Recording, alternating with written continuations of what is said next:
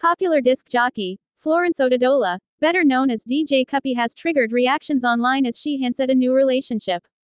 Since her split from her ex-fiancé, Ryan Taylor around mid-2023, DJ Cuppy is yet to get into another relationship.